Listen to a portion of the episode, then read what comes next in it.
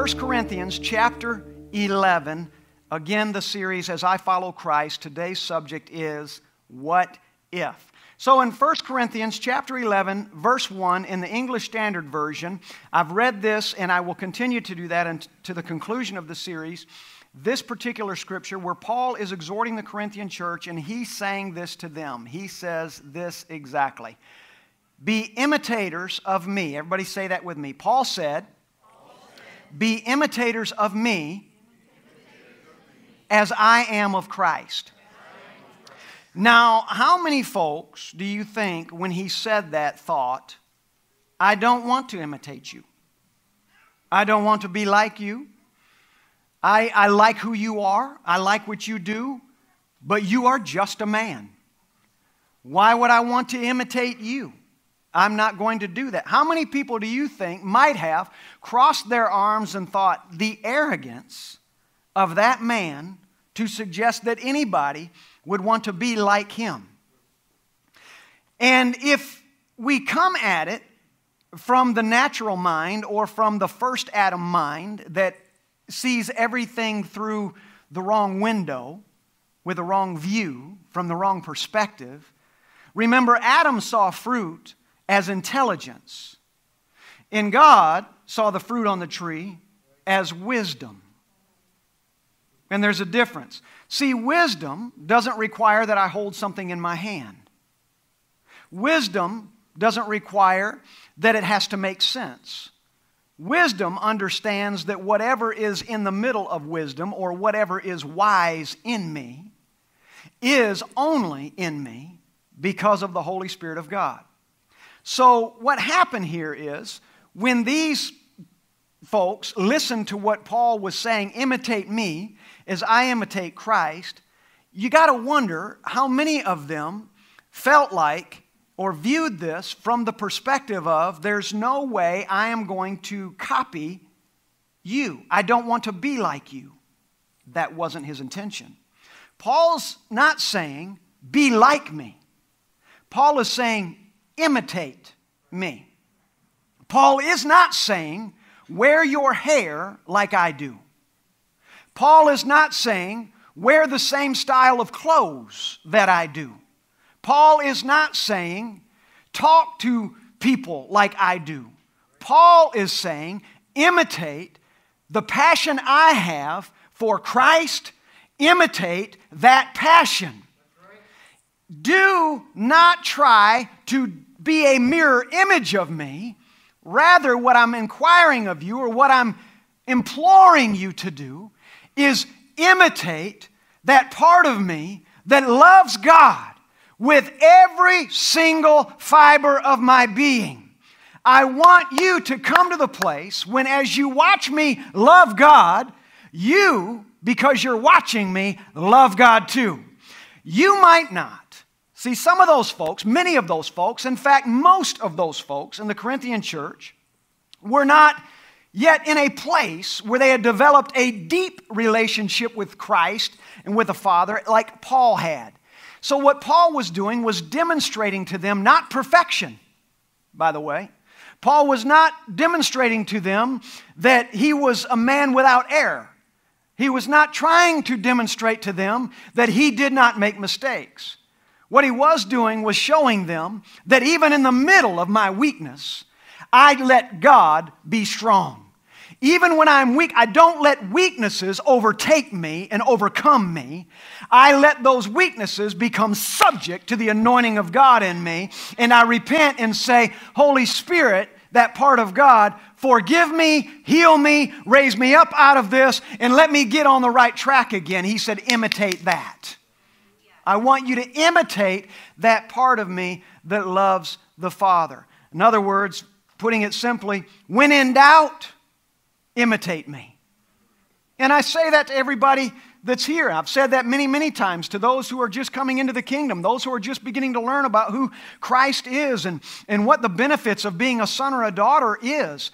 I say that, I've said that over the years many times.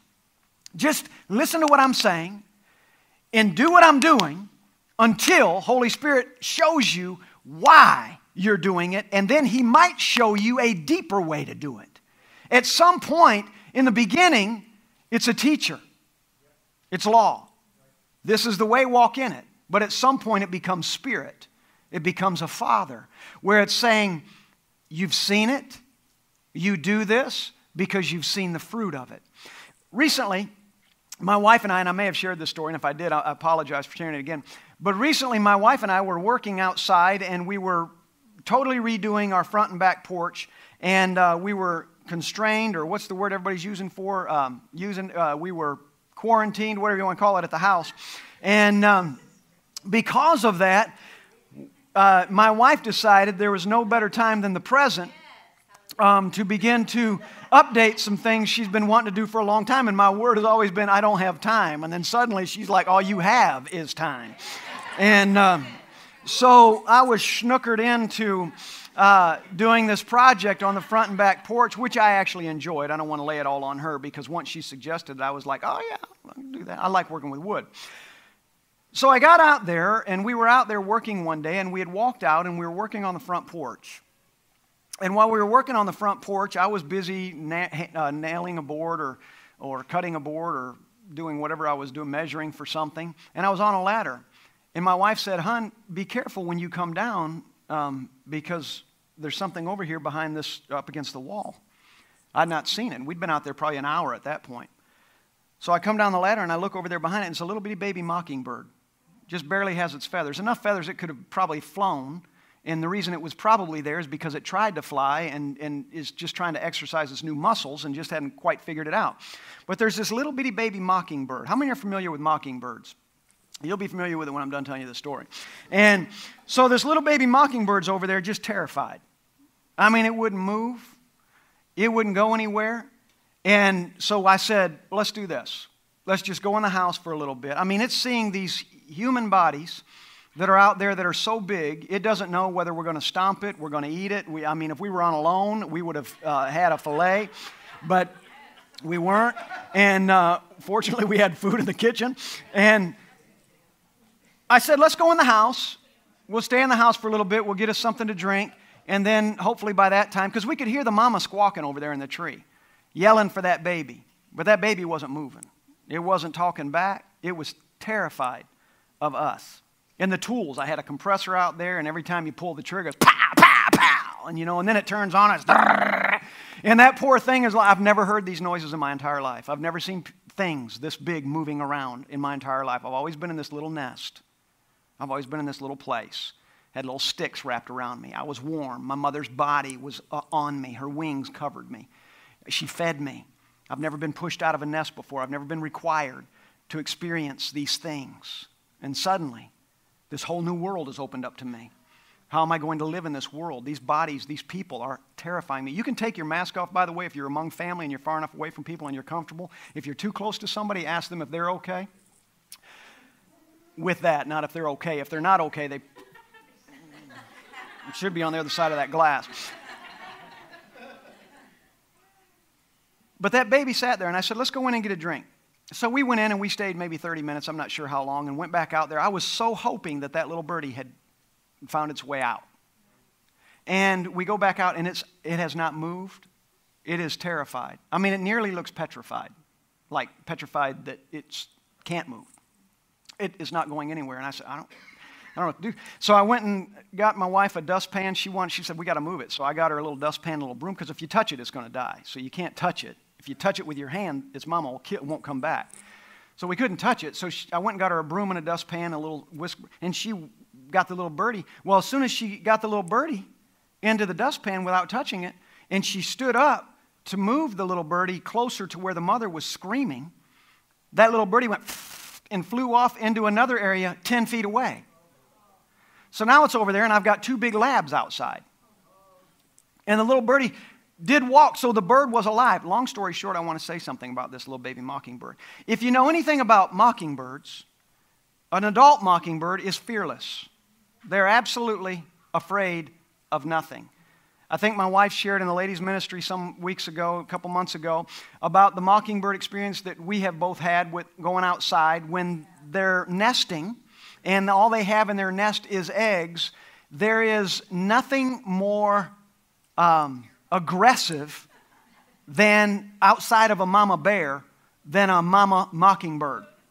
And we would let the dogs out, and the dogs would go out, and this is before we knew exactly where the nest was.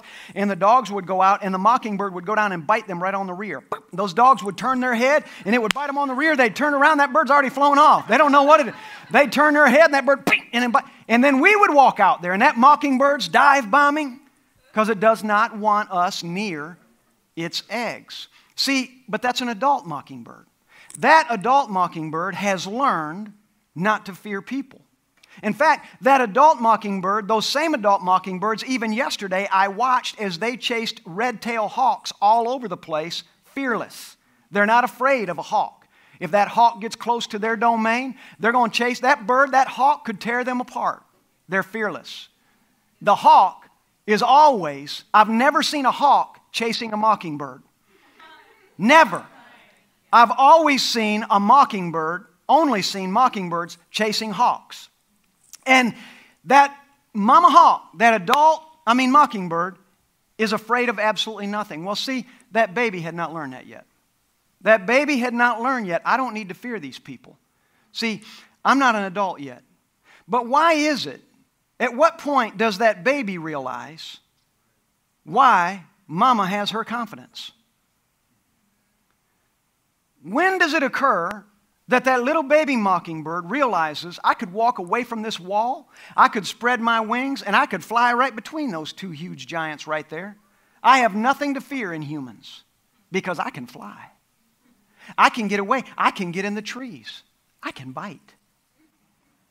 See, that baby mockingbird had not learned that yet, but in time, in time, as that baby mockingbird begins to watch mama mockingbird attack the hawk, fly close to people, Bite the dog butt? Tail, rear? Is that baby mockingbird watches mama do these things? Suddenly, that baby mockingbird one day is going to say, mm, I'm going to imitate mama. She was created to protect. This is what she's made for. And I'm going to imitate her. And I'm going to go bite that dog's rear.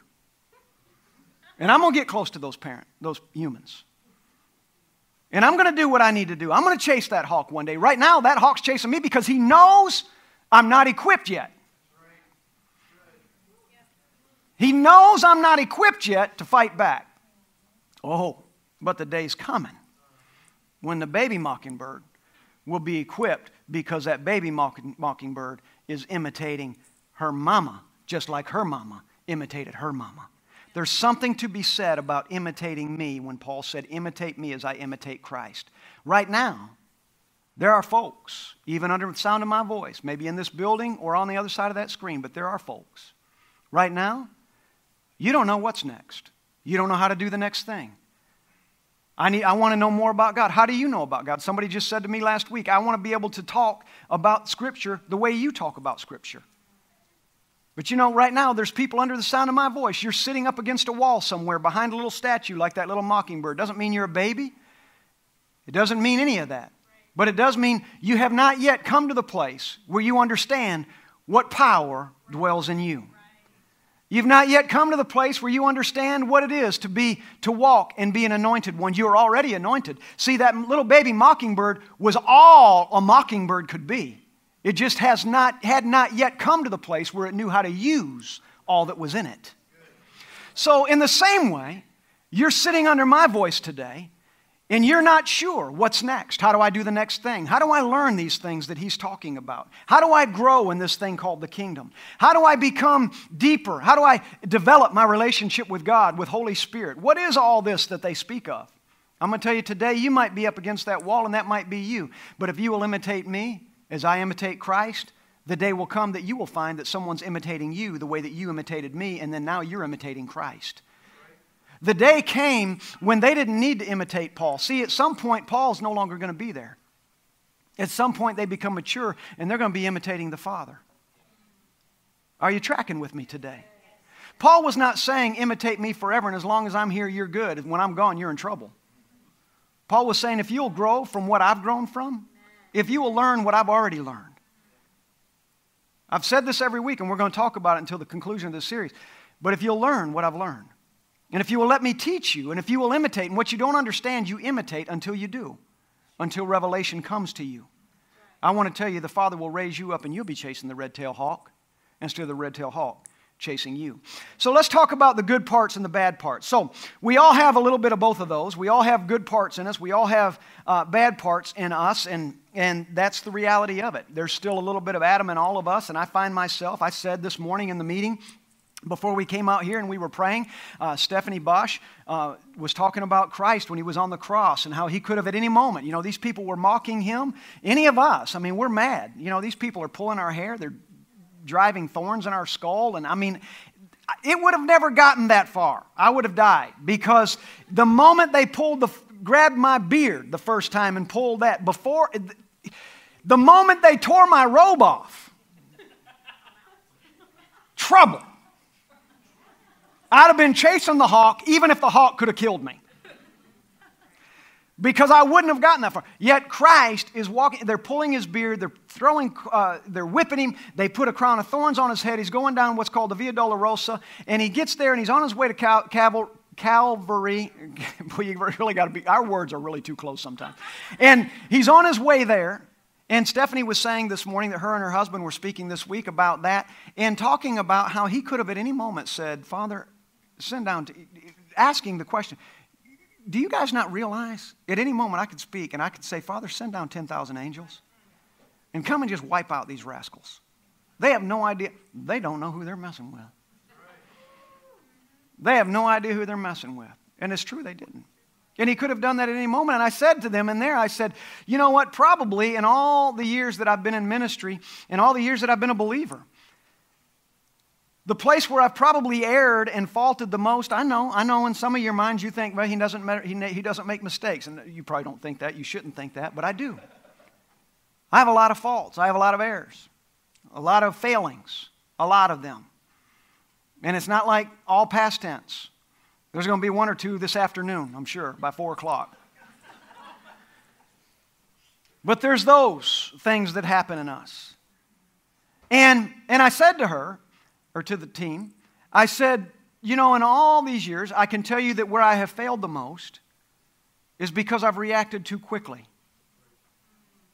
Where I failed the most is not understanding the power, the authority, the anointing, the purpose that is in me. And then I get in, in the way, I have gotten in the way of the calling. And I've said to the Father, I'm going to help you with this one because it will really be satisfaction to bring the hammer.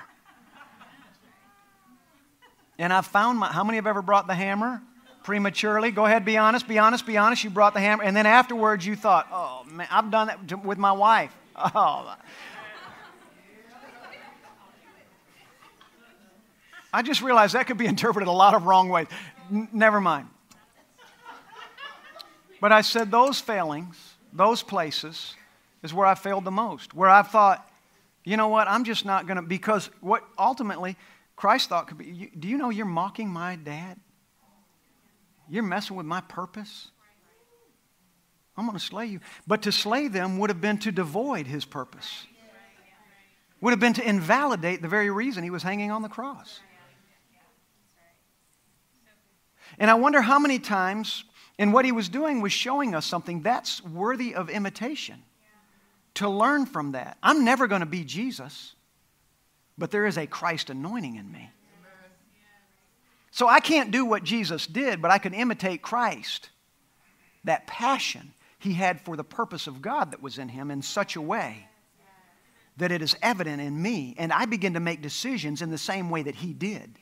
I won't have to make the same decisions, but I can make them with the same purpose behind them. Does that make sense? So, with my kids, you know, I want all of my kids, and I've said this many times to them there's good parts and there's bad parts in all of us. And I would ask this question before I say what I'm about to say. What would it have looked like if no one had ever followed Moses, no one had ever followed Christ, and no one had ever followed Paul, or if no one ever followed you? What would it look like? See, because everything about the earth is generational.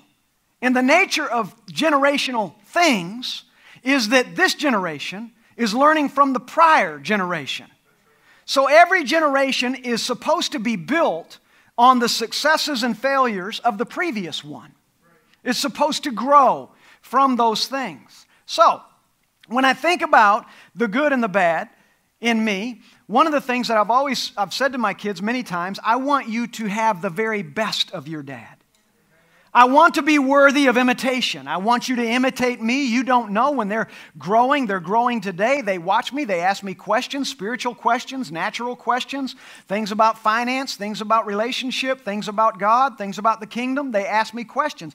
But I want them to imitate those parts of me that are good. I want them to get out of me the good parts and not say, I'm not going to draw anything good out of dad because I've also seen the bad in dad. I never want them to look at me and disqualify me entirely because they saw a moment where I let them down in some way. Because it is going to happen. And it's happened in you. And there's none of us that are perfect. So when we're, and I'm saying all this today to again bring your attention to this the significance of imitating someone isn't that you're imitating a perfect human being. It is that you are imitating the passion that is in them for God, for the things of God, and for the purpose of Yahweh. That is what we are imitating. So, if no one imitated Moses and no one imitated Christ or Paul or you, what would it look like? Would we even be meeting here today? I can tell you that it would not be possible. It would not be possible. And if we were even meeting today, I can tell you that likely we would be a lot further behind than we, it would absolutely be true, that we would not have grown in our wisdom of the knowledge of Christ. In fact, let it be known in this way if no one had followed Moses, none of us would have ever received Christ because Moses could only teach the law. The only thing Moses knew to do was point people to the law. So, if all we did, if the best we had was what Moses left us with, all we would have is the law. On the other hand, if no one followed Christ, we would not exist today in a place where the law of Moses, it wasn't the law of Moses, but understand where I'm going with this. The law that Moses knew is a better way to put it. If we, no one followed Christ, that would still be, but because we followed Christ, grace has supplanted the law. Without following Him, there's no supplanting. There's no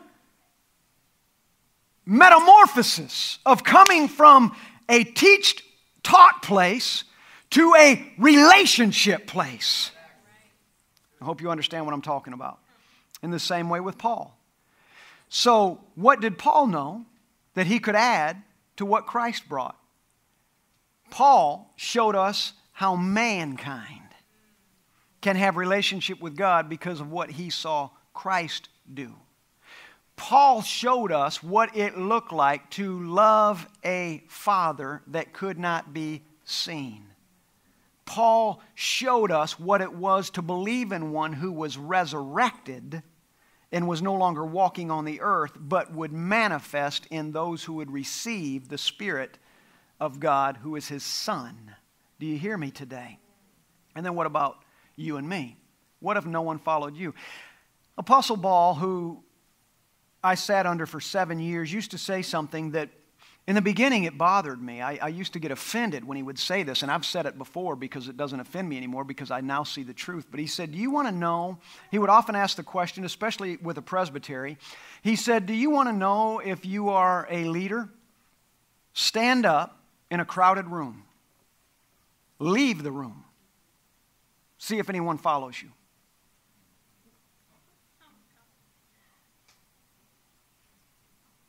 Let me let that sink in for a moment.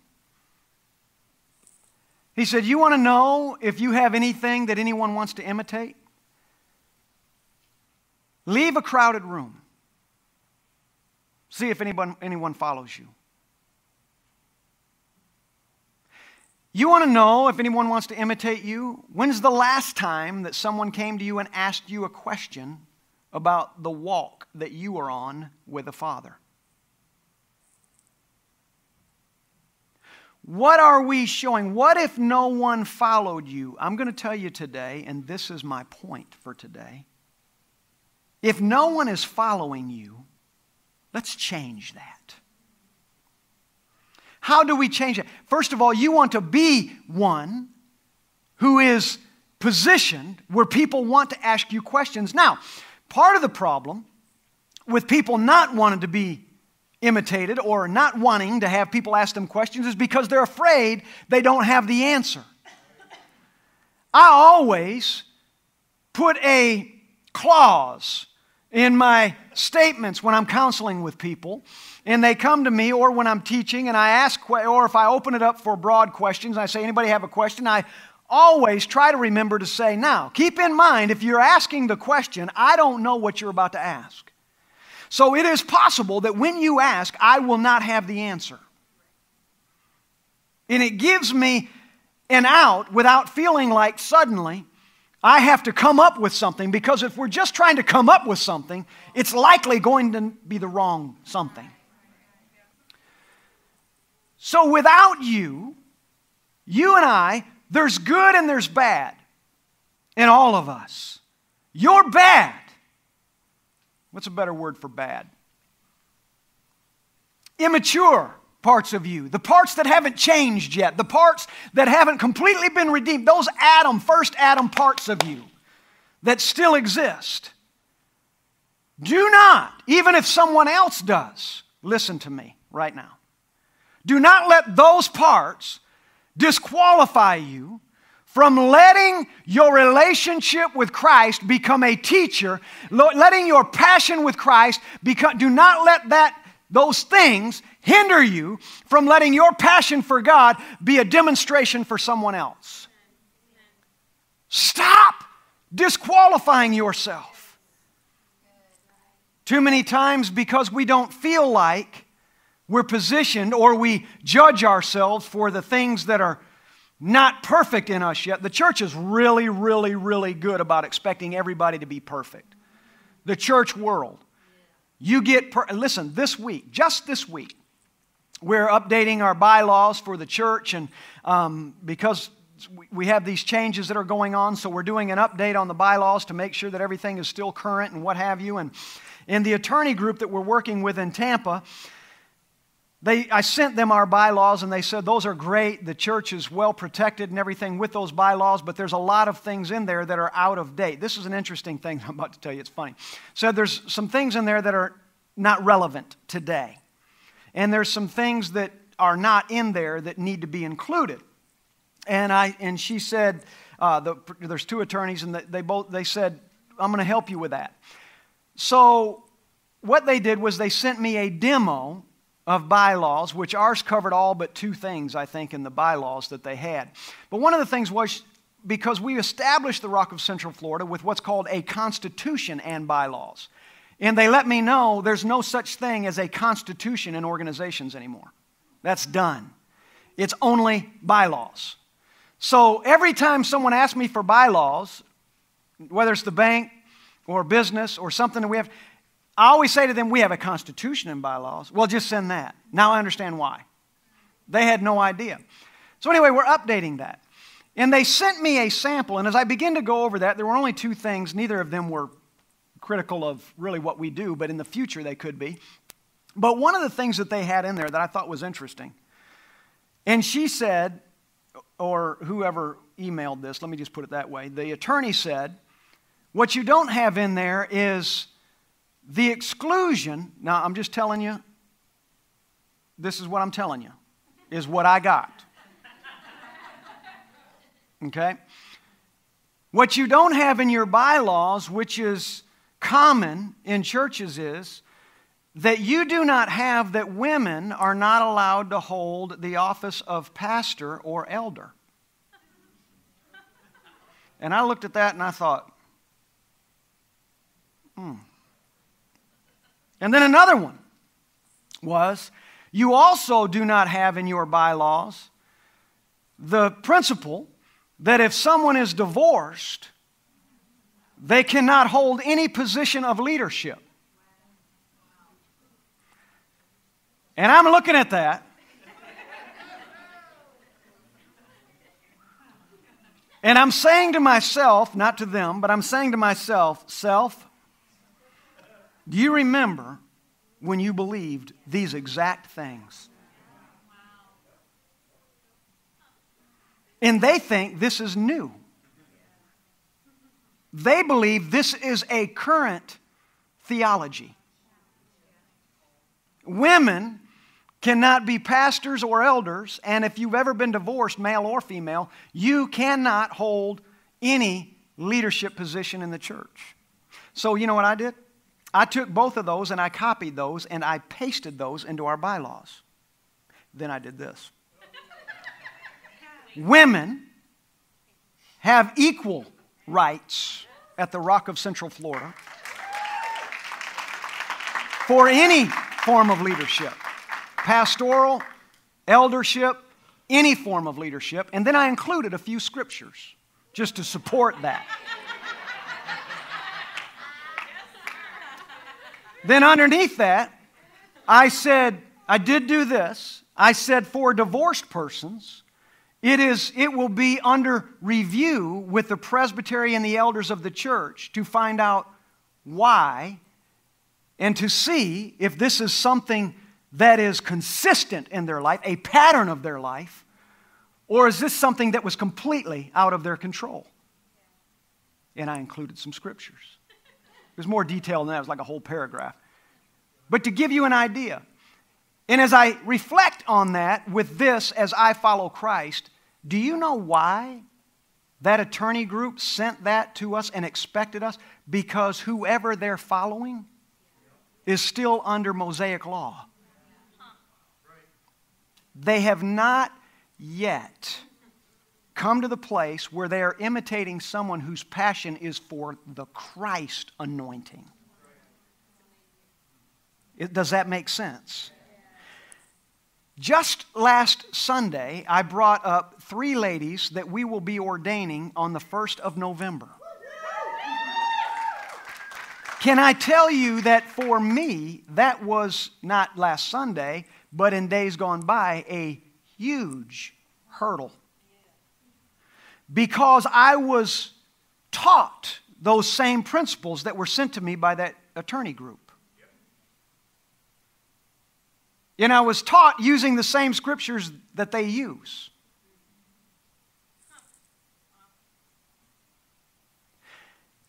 And I believed that. And then what Holy Spirit did, and I'm going to say this very quickly what Holy Spirit did was when my mother in law, who was maybe the most pastoral person I have ever met in my entire life, and I'm not just saying that because she's my mother in law, I'm telling you that because she, if you knew her, you know what I'm saying is true. I could not possibly pastor in the way that she did. It was impossible. There's no way I could love people like she did. Doesn't mean I don't love. She loved them when they stank. She loved them when they were naked. She loved them, I'm talking spiritually. She loved them in every way.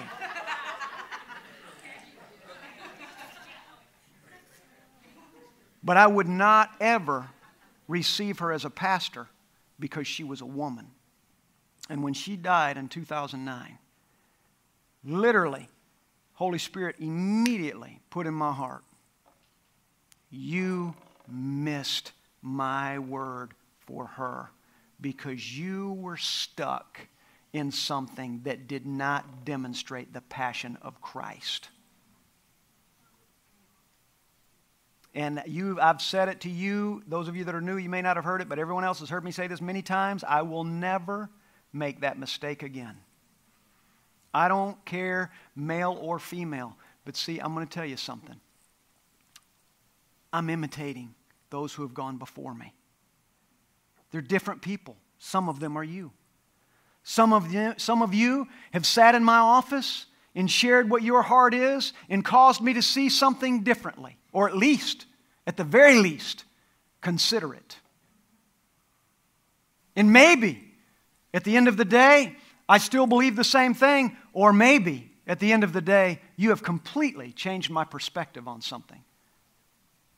Not because you're better than me or I'm better than you, but because in that place the Father released to you a particular anointing, a particular revelation that was necessary for everyone. Not any of us hold all the revelation of the kingdom of God, which is exactly why we imitate those who have a passion for Christ as they have imitated that Christ that they have a passion for. So, with the good and with the bad and with all of that that is in us, I'm telling you today, I have watched, again, I'll use Apostle Paul, knowing some of the things that were difficult. I didn't get caught up in that. The places in him, he did not believe emphatically that women could be in ministry. But I'm going to tell you the reason that we're sitting in this building today is because of his faithfulness to his passion for the kingdom. In his day, that was a truth. In this day, it is not. Because that was the level of revelation that he had. But the nature of generation to generation is that this generation builds on the last one. And what we're building in this generation is that we have a different understanding of the role of the woman and what they are in the kingdom of God. This sounds very political, and I don't mean it to sound that way. It's not meant to be that way, but if it is for you and that's how you understand it, then so be it. Secondly, I want to say to you stand firm and hold fast. Read with me in 2 Thessalonians chapter 2 verse 15 in the ESV says, "So then, brothers, stand firm," Paul said. Hold and hold to the traditions that you were taught by us, either by our spoken word or by our letter. He was encouraging them be patient and let the work that is manifested in me become complete in you. Don't be hasty. Don't expect. If you're imitating, let me use me as an example. If you are imitating the passion I have for Christ, don't expect that when you get up in the morning because you started today, you are going to have that same passion. It will grow. It will grow. It will grow. Stand firm. Hold fast until that work and that passion becomes complete in you and others will be following you. I cannot emphasize enough the importance of being willing to imitate those who are imitating Christ and to get past the pride and the arrogance that says, I will not follow or imitate anyone. That is pride and arrogance, and it will hinder you from becoming everything that God wants you to be. I've had people that have come into the house, that have come into this ministry, and then left this ministry because they, they've said, I will not follow any man except for Christ. Christ is the only one I'll follow. I'm going to tell you, they're going to go to hell. When I say man, I'm talking about humankind. It might be a man or a woman.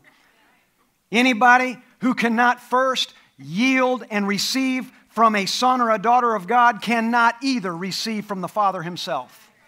As you've done under the one of the least of these, you have done it unto me. If you can receive from one of these, you can receive me. If you cannot receive them, you cannot receive me. If you cannot learn from them, you will not learn from me. If you cannot learn from what you do see, you will not learn from what you cannot see.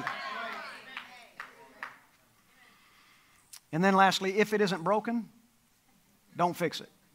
That's what my dad used to tell me. I, I refer to my dad every now and then. But I, I'm a tinkerer, and I like to tinker. So I get something and I think I can make it, no matter how good it is, I think I can make it better. That's the nature of Steve Parker. I like change. My wife just said to somebody the other day, the grass, she was talking on the phone to somebody. She said, Well, you know my husband. The grass is, I'm telling you, it, it's never, it, it's never going to die under his feet because he's moving from this place to the next place. So water and sun is going to get to it. You leave a car parked in the same place, it only takes a few days and it's dead. Not where I stand because I'm never still, I'm always moving. But my dad would tell me part of the nature of that, though, is that I'm always digging deeper. I'm always searching further. I want to know more. I'm interested. I want to know, Father, what's, what's the next thing? Even if I can't enter into it today, just give me a glimpse. Can I just peek through the keyhole? Because I really I want to know and I want to begin to prepare now for what is to come because that is that is my nature. But my dad used to say, "Son, if it isn't broke, don't fix it. Why are you working on your car?" Well, I just think that it could sound a little better, something could change. It's not broken. I know, but in my mind, it's broken. The way it, it sounds broken, it doesn't feel right.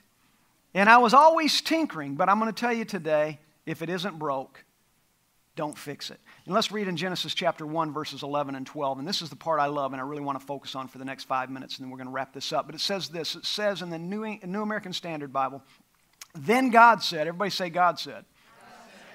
This wasn't Paul, this wasn't Titus, Timothy, wasn't anybody else. This was Yahweh. He said, Let the earth sprout vegetation, plants yielding seed, and fruit trees on the earth, bearing fruit after their kind, with seed in them, and it was so. Then the earth brought forth vegetation, plants yielding seed after, everybody say after. Their kind, and trees bearing fruit with seed in them after their kind. And God saw that it was good.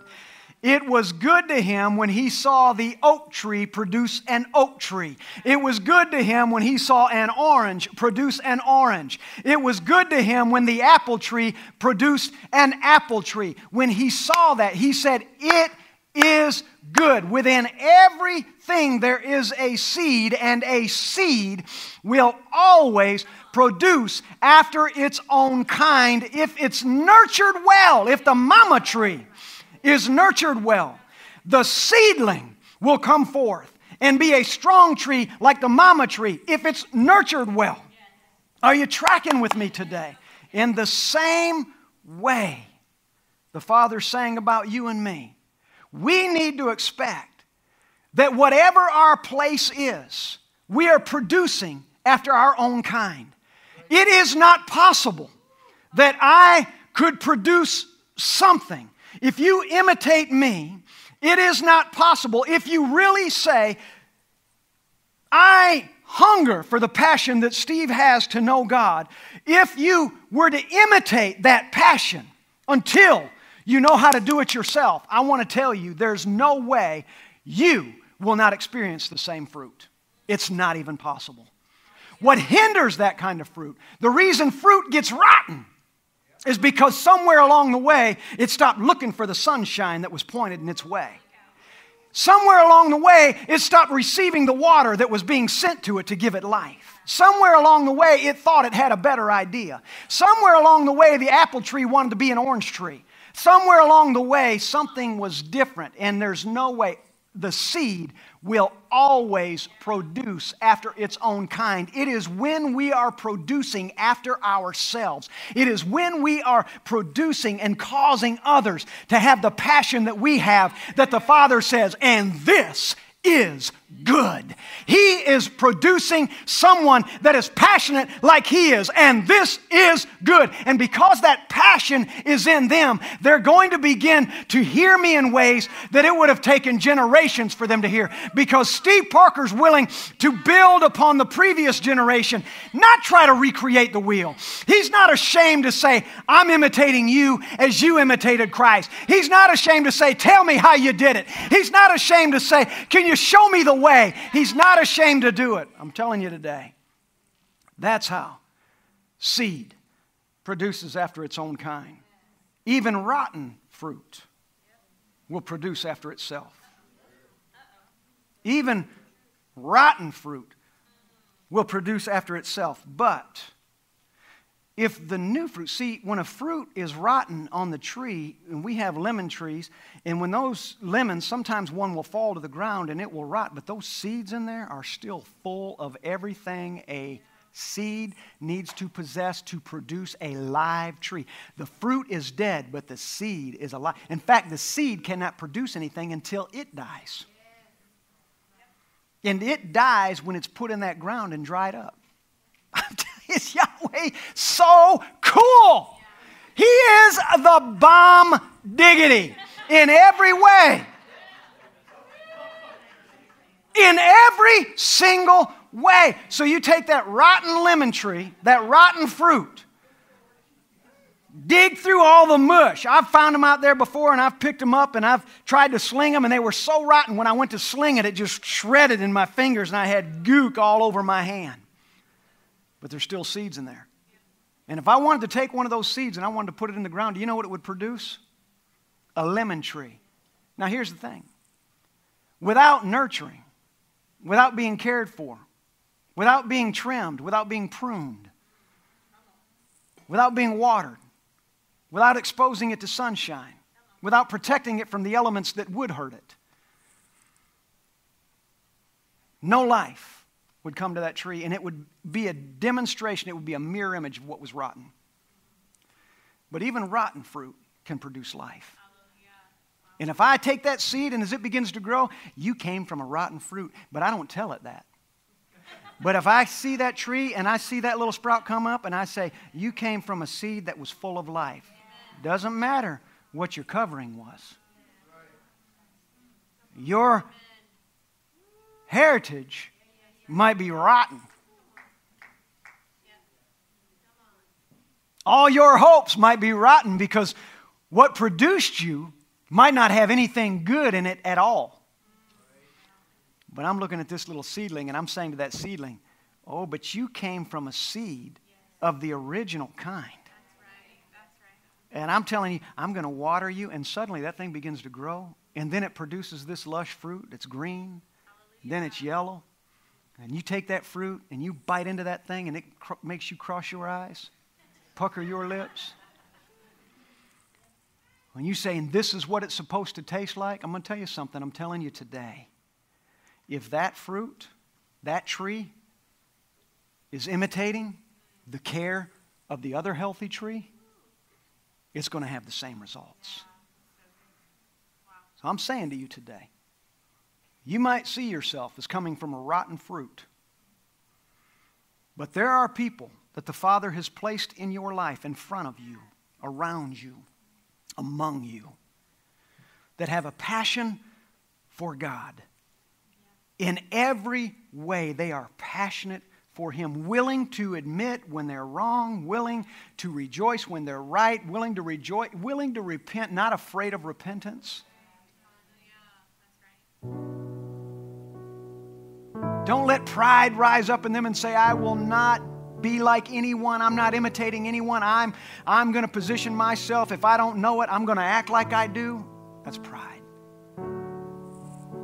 If I don't know it, let me get with somebody and imitate them until I do know it. Because I want to build something in this man. I want to build something in this woman. I want to let something be created here. I'm going to take that old rotten fruit and I'm going to let something new and full of life come out of it. And in order for that to become full of life, I'm going to have to imitate something that doesn't look like what I came from, but it looks like what I'm supposed to be. And what you're supposed to be today is a son and daughter of God. A son and daughter that doesn't just make it through your day. A son and daughter that doesn't just get up in the morning and say, All I want to do is be able to lay my head down tonight and know that I'm still alive. Or know that I paid my electric bill. Or know that my wife or husband's still there beside me. No, the kind of make it that says when you get up in the morning, you know, man, this day was made for Steve.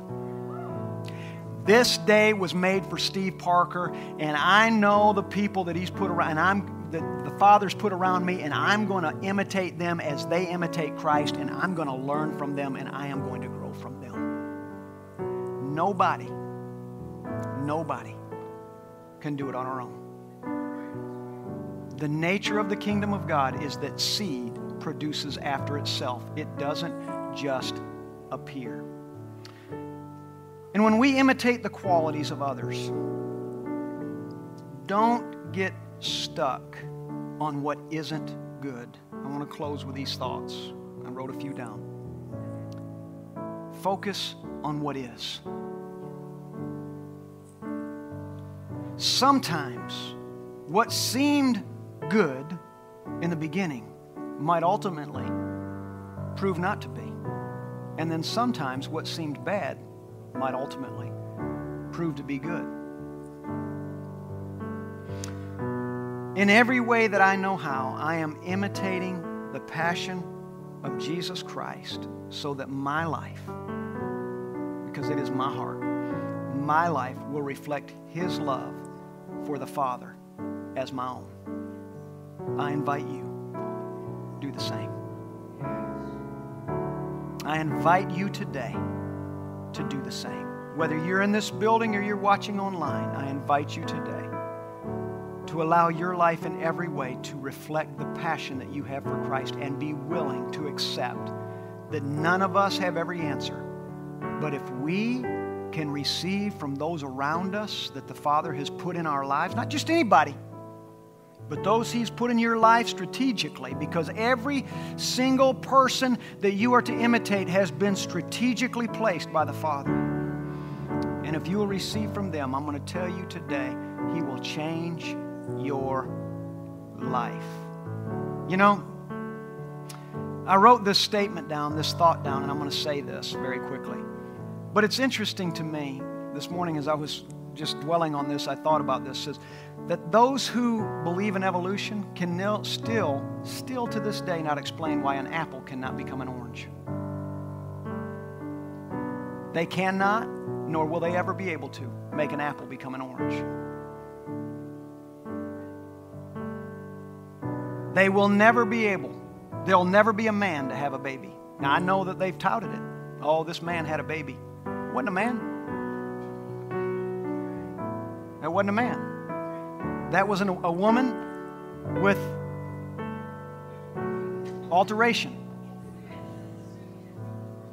I'm just telling you the truth.